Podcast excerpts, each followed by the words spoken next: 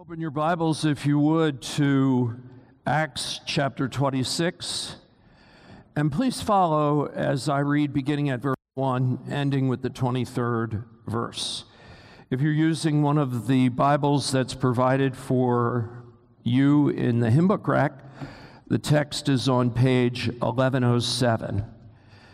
Acts 26, 1 through 23. Then Agrippa said to Paul, You have permission to speak for yourself. So Paul motioned with his hand and began his defense.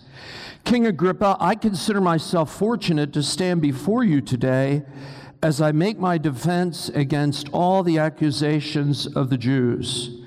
And especially so because you are well acquainted with all the Jewish customs and controversies. Therefore, I beg you to listen to me patiently. The Jews all know the way I have lived ever since I was a child, from the beginning of my life in my own country and also in Jerusalem.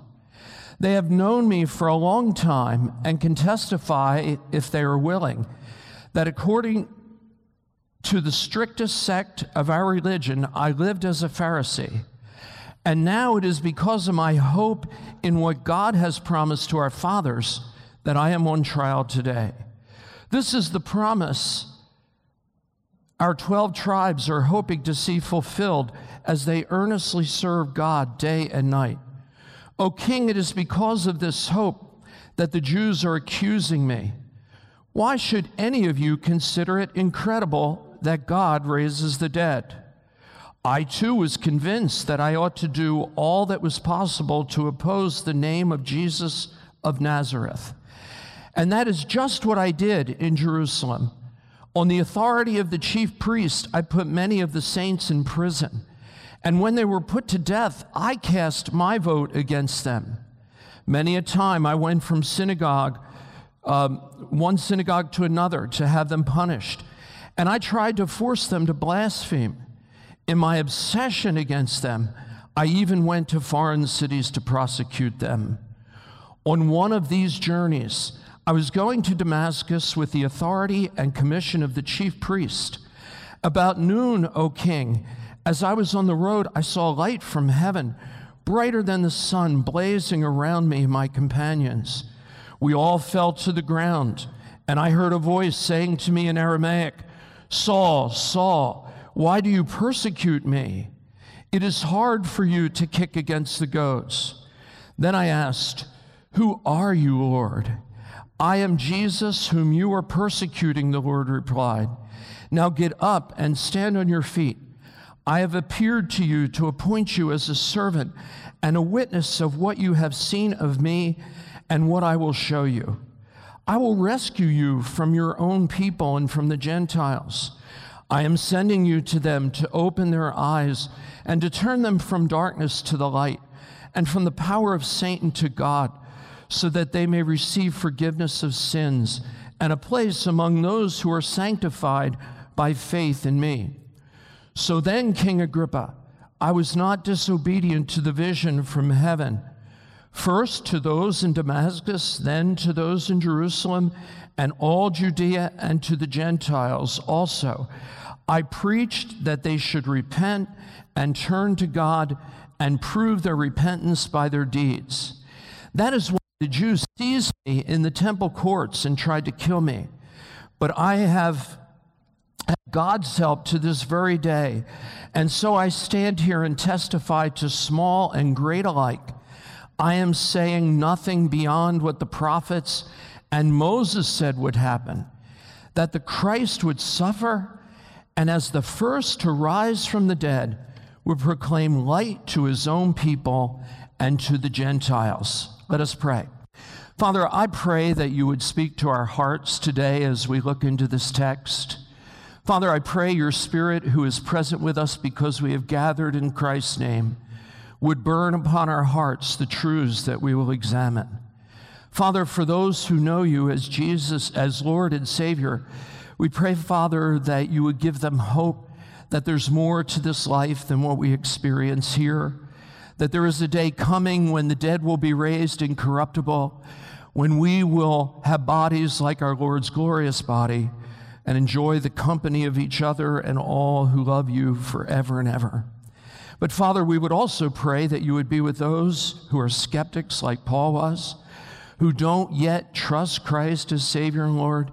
We pray that you would work grace deep into their hearts today, that you would give them faith to believe. Father, they might not see a bright light and hear you speak from heaven, but I pray that they would hear you speaking within and you would show them the light of the glorious gospel, and that you would give them life that's eternal. Father, be with me as I speak. Protect me from saying things that are not accurate. I pray, Father, that we would not see the one who delivers the message, but the message itself. We pray in Jesus' name. Amen. Government buildings are often designed with the dramatic in mind. The architects of the Roman Empire were great at creating dramatic settings with stone and bronze and wood. So much so that modern architects have often copied their Roman counterparts when they're designing space that they hope will inspire awe or even be intimidating. As you know, many of the state houses throughout the United States are patterned on Roman architecture. Many of our court buildings are, and our courtrooms as well, built on the Roman model. The chamber in which Paul gives his defense for his ministry would have been designed in this way. Paul speaks, we are told, in the audience room 25 23 of the palace of the Roman governor Festus. When Paul presents his case, in this hall, it is filled with imposing people. In 2523, we read that the high ranking officers and the leading men of the city are part of the audience. We know from other places in history that five commanders of five Roman regiments were stationed at Caesarea where this all takes place. They would have been present, each with their aides. The Roman civil servants who were part of the Roman governor's retinue and a part of the city government would have been present. The Jewish king Agrippa, who has come to pay his respects to the newly appointed governor Festus, is present. And he is present with his staff, with his queen, with his servants, we read in 25 23. The Jewish leaders of the religion who are present to make their case are present to make their case against Paul. So when we consider that dignitaries like these typically consider their perceived importance to grow as they surround themselves with more and more people to attend to them, it's my guess that there are probably 150 to 200 people or more who are present in this imposing chamber. The Roman governor Festus has convened this august group so that Jewish, the Jewish king Agrippa can meet a man that the go- governor holds in his custody. And that man is the Apostle Paul. The Jewish king has requested a meeting with the Christian missionary zealot about which he has heard so very much. We know that from 25 22. The Jewish religious leaders want Paul dead. The Roman governor has heard the charges that the Jews have made against the apostle, but to him these have no basis at all in Roman law. Governor Festus has rightly concluded that the dispute is a religious one among Jews about their own religion that does not rise to the level of a violation of Roman law. In the words of the governor himself in 2519, the dispute is about a dead man named Jesus who Paul claimed was alive. Since this issue was a Jewish one, the Roman governor has asked Paul if he wants to go to Jerusalem, the capital of the Jewish religion, and to be tried in that very religious place, the place where Jewish doctrine is best understood. He has refused this opportunity and has exercised his right as a Roman citizen to be tried in the Supreme Court of Empire in Rome. Paul, by his teaching, has driven the leaders of the Jewish religion over the edge. they want him dead. He's awaiting transport to Rome. Now imagine this likely scene a grand stone chamber adorned with the furnishings and trappings of the Roman Empire. Scores of military men and their aides, scores of civilian government officials present. The Jewish monarch Agrippa sitting in a place of prominence, probably next to Governor Festus, and all the regalia of their offices displayed. The assembly is brought to order by a Roman guard. Agrippa's voice echoes through the chamber Paul, you have permission to speak. Now, Paul knows that Agrippa, Agrippa's father, slew the apostle James. He knows that his grandfather beheaded John the Baptist, and his great grandfather was responsible for putting to death the infants around Bethlehem and in Bethlehem following Jesus' birth.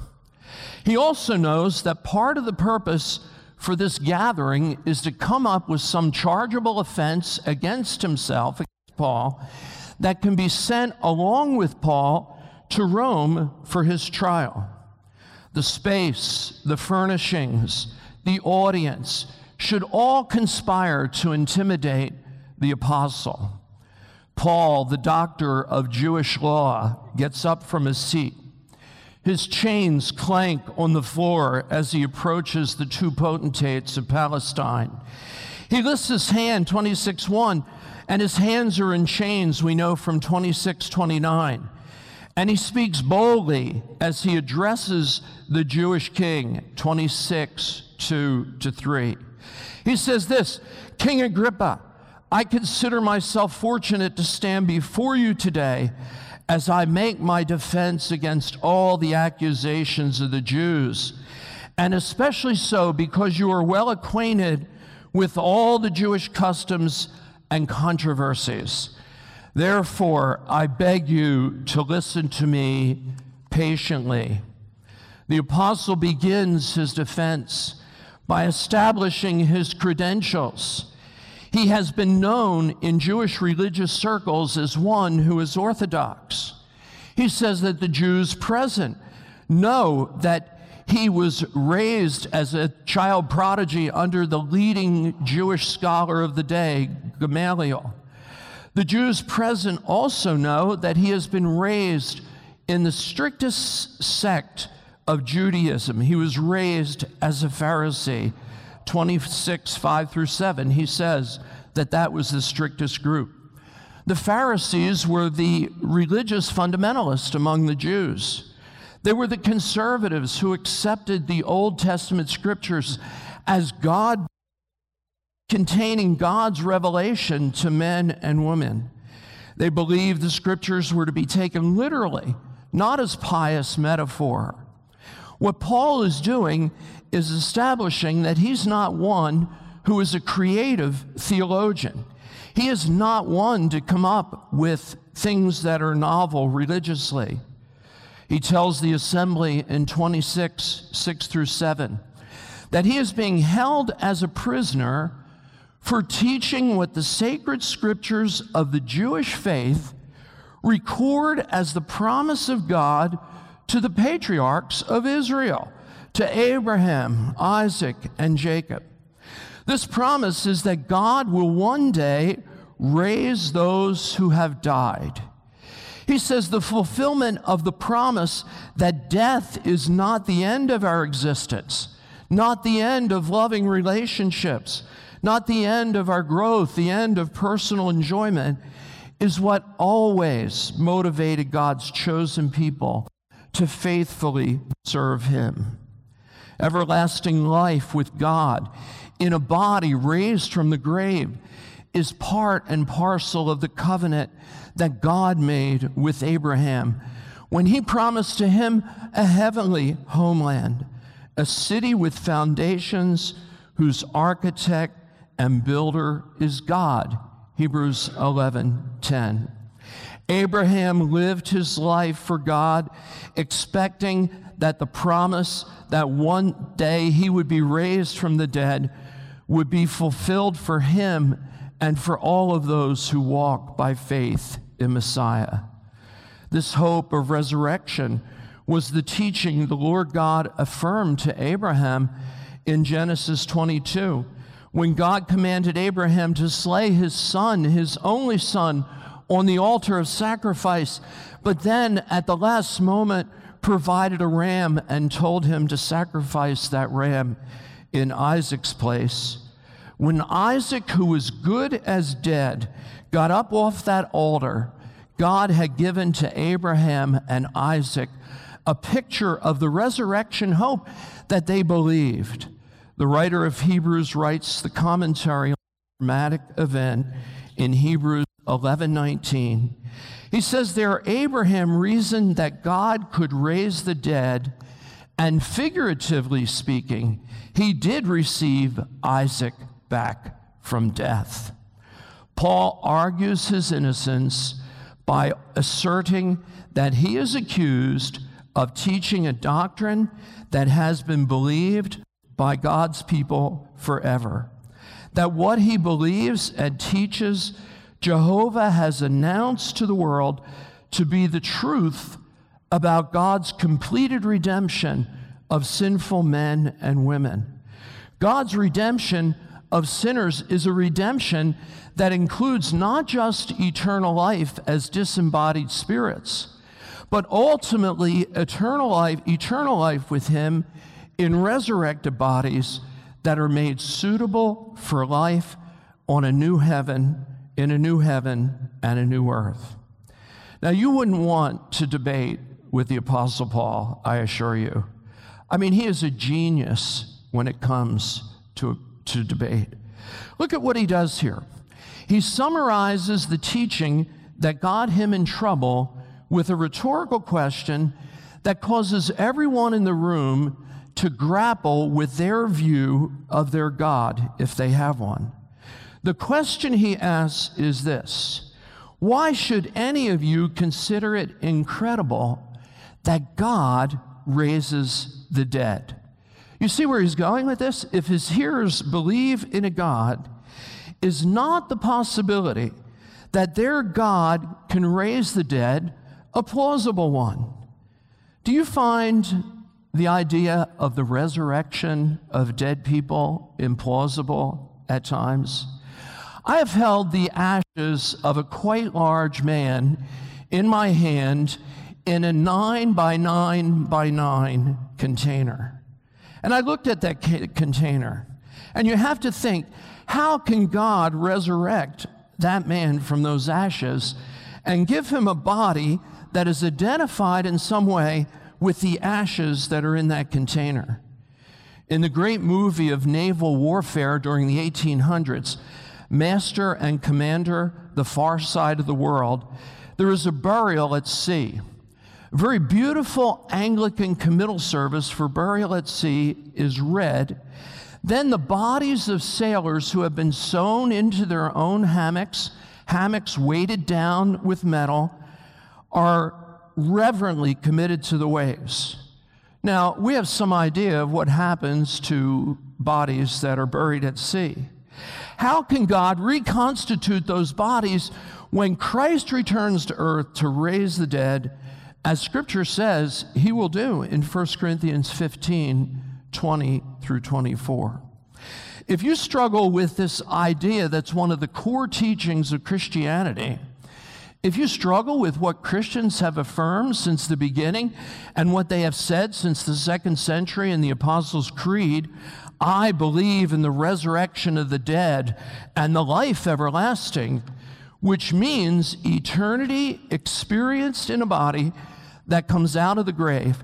If you struggle with that, we here understand. It is not easy for us to believe in things that we haven't experienced we haven't witnessed. But think about this. In 2016, a Pew Research poll showed that 76% of Americans believed in a God who can be reached through their prayers. Now, I hope the response here is pretty close to 100%. Do you believe in a God who hears your prayers? If you can believe in a God who is big enough to hear you and to hear all the people who pray to him at any one time and can grant requests, let's ask Paul's question. Why should you think it's incredible that God raises the dead? Do you believe in a God who created the universe and who built into it the laws that sustain it, that keep it from imploding? Do you believe in a God who filled planet Earth with animal and plant life and gave the planet everything that's necessary to sustain that life? Then let me ask the question again why should you consider it incredible that God raises the dead? Where do you come down on the issue of the resurrection of the dead? Is the teaching credible for you? Saturday a week ago, I buried my mother. I preached her funeral service and led people in worship as they sang hymns that I chose that were her favorite hymns, hymns she sang all the time. My parents lived in Mount Holly, New Jersey, 50 miles from Pat and me. Monday is typically preacher's day off. I would say that 26 of the Mondays in any given year, they came to spend time with us and our girls. They came to visit in our home and worked side by side with us as we did chores. In September of 2010, my dad died, and in March of 2011, my mother came and lived with us. My parents were wonderful parents. It's not fair that I had parents that were this good. And we were exceptionally close to them. Many, many people have asked me, How could you lead worship and preach her funeral service? And I want to tell you, it was hard, and I came close to losing it at times. I don't know that that showed. But belief that we will be reunited someday, not just as spirits, but as complete humans as God made us to be, made that possible. The certain hope of bodily resurrection in heaven for those who die in faith drastically changes a believer's views of terminal illness, serious sickness, death, and funeral services. In 1 Thessalonians 4:13, Paul explains that difference. He writes, We do not grieve like the rest of men and women who have no hope. When we or our believing loved ones face possible death, when we bury our dead, we grieve. We are not Stoics. But through the tears, we see the resurrection. It wasn't just Paul's teaching about the resurrection of the dead that got him arrested and made people want him dead. It was also his belief and his teaching that Jesus of Nazareth was the Old Testament Messiah that the prophets spoke about and wrote about. That he suffered and died to purchase God's forgiveness for all of those who will submit to his lordship and follow him. And that God, in raising Jesus from the dead, had declared that Jesus' sacrifice was acceptable as payment for the sin of all who believe. Paul tells the assembled crowd how he came to believe Jesus to be God's remedy for the human sin problem. Paul had heard stories about Jesus' crucifixion and resurrection, and he found them to be incredible. In 26 9, he tells his audience that he was just like the people who won him dead. He says, I too was convinced that I ought to do all that was possible to oppose the name of Jesus of Nazareth, and that is just what I did. In 26, 10 through 11, we read that Paul related with the authority of the chief priest, he put Christians in prison in Jerusalem. That he voted with the majority to put Christians to death. He tells us that. He also tells us that he tried to force Christians to renounce their faith. He tells us that he traveled to cities outside of Israel to persecute Christians, he tells the court that wiping out the followers of Jesus and their teaching had become an absolute obsession, his word, with him.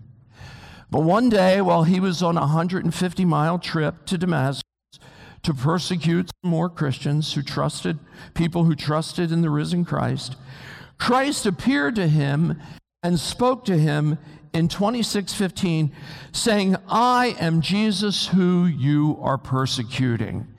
In destroying and working to destroy the church of Jesus, he was persecuting Jesus. The very the church is Jesus' body. This meeting with Jesus was no dream. It was no hallucination.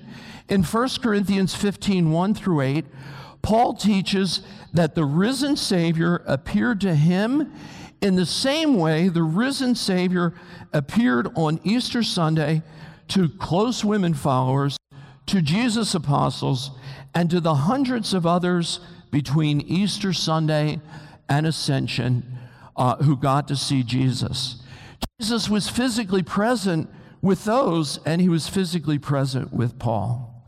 Paul was so certain that he had seen and dialogued with the resurrected Jesus that he was willing to give up everything he was to follow Jesus.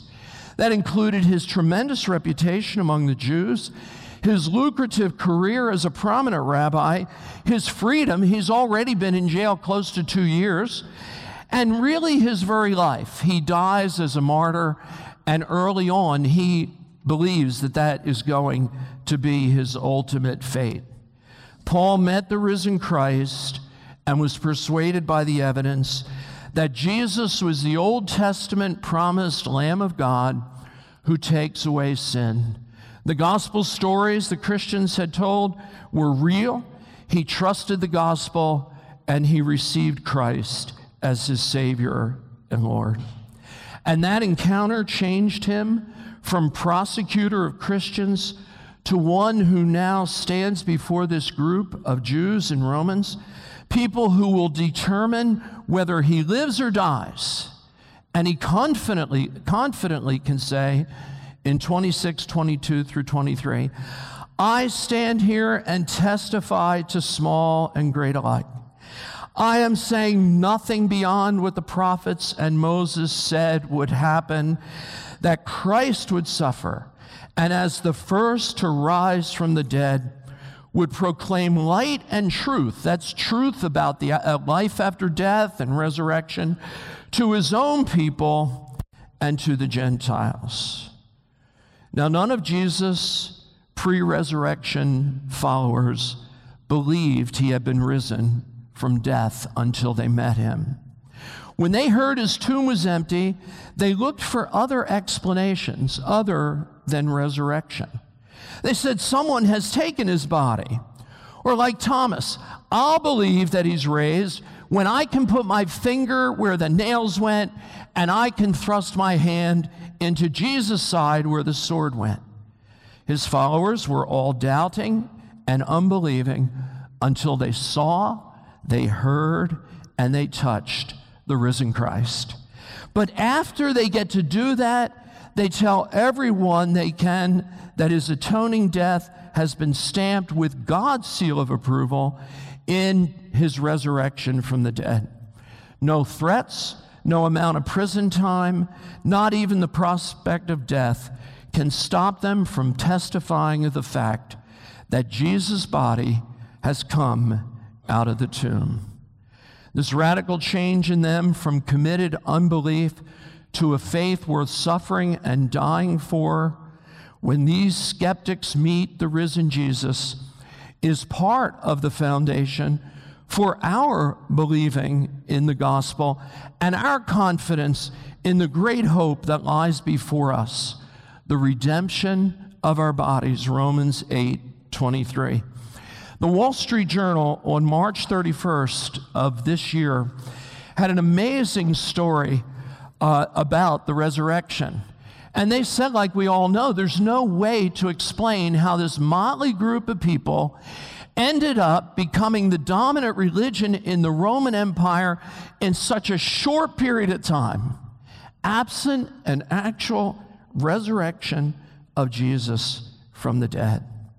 Paul tells the Jewish king, the Roman governor, the rest of his audience in 26:23 that the scriptures teach that Jesus was the first to rise from the dead.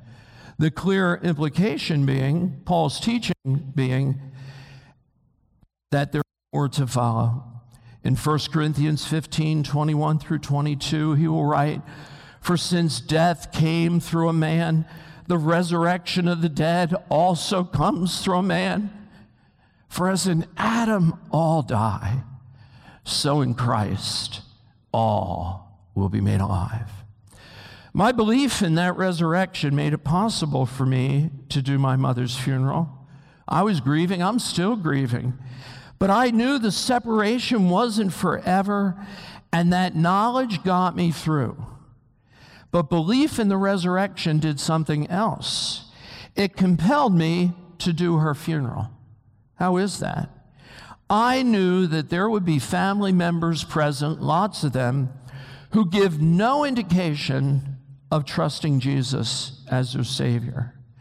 And though mom had a wonderful pastor who assisted me in her funeral, I knew her better, far better, obviously, than he did. And I wanted the unbelievers present to know as I rehearsed her life for them that she can only be understood, only explained by her faith in Jesus and her obedience to him. And my hope is that through the gospel that she lived, that she shared with them, that was preached at her funeral, that they will be changed. And here is why I long for that to happen. In Acts 24 15, Paul, preaching an earlier but similar resurrection sermon, says, I have the same hope as these men, Paul's Jewish accusers, that there will be a resurrection, listen to this, of both the righteous and the wicked. It's not only believers in Jesus who will be raised and give, be given bodies suitable for eternity. Everyone who has ever lived will experience resurrection. And this is incredibly bad news for non Christians because Revelation 20, 11, 13, 11 through 13 tells us that after the resurrection, each one of us, everyone who ever lived, will be judged according to everything that we have done in this life. And since we know and the scriptures tell us that all have sinned and come short of God's absolute standard of sinlessness, of holiness. Those who have rejected God's remedy for the sin problem in Jesus' sacrifice, we are told 2 Thessalonians 1 9, will be punished with everlasting destruction and shut out from the presence of the Lord. Do you believe what you sang last week in the hymn, Christ the Lord is risen today? Do you believe that made like him, like him we rise? Could you sing it with gusto, knowing that Jesus is your Savior, that your sins are gone, and that when you face God in judgment, you will be acquitted of your sins because of your faith in Jesus? If not, you can have him now. This can be your experience, your Damascus Road. Ask Christ to come into your life and forgive your sins Tell him that you want to follow him. You want him to be your Lord. Father, speak to our hearts now. Father, it would be our great joy if everyone who's assembled here this morning will be at your throne one day to be acquitted of their sins and to enter eternal life in bliss and joy. Oh, Father, we pray that you would work to that end. For those who have not received Jesus, we pray that even now, in the quietness of these moments, that they would acknowledge that they have sinned against God, committed little sins, bigger sins. It doesn't matter. Sin is, is that which condemns us to a life apart from Christ now and forever. And Father, help them to look to the cross, to the risen Christ, ask Him to come into their lives, to do that in a prayer of faith right now. We pray these things in Jesus' name. Amen.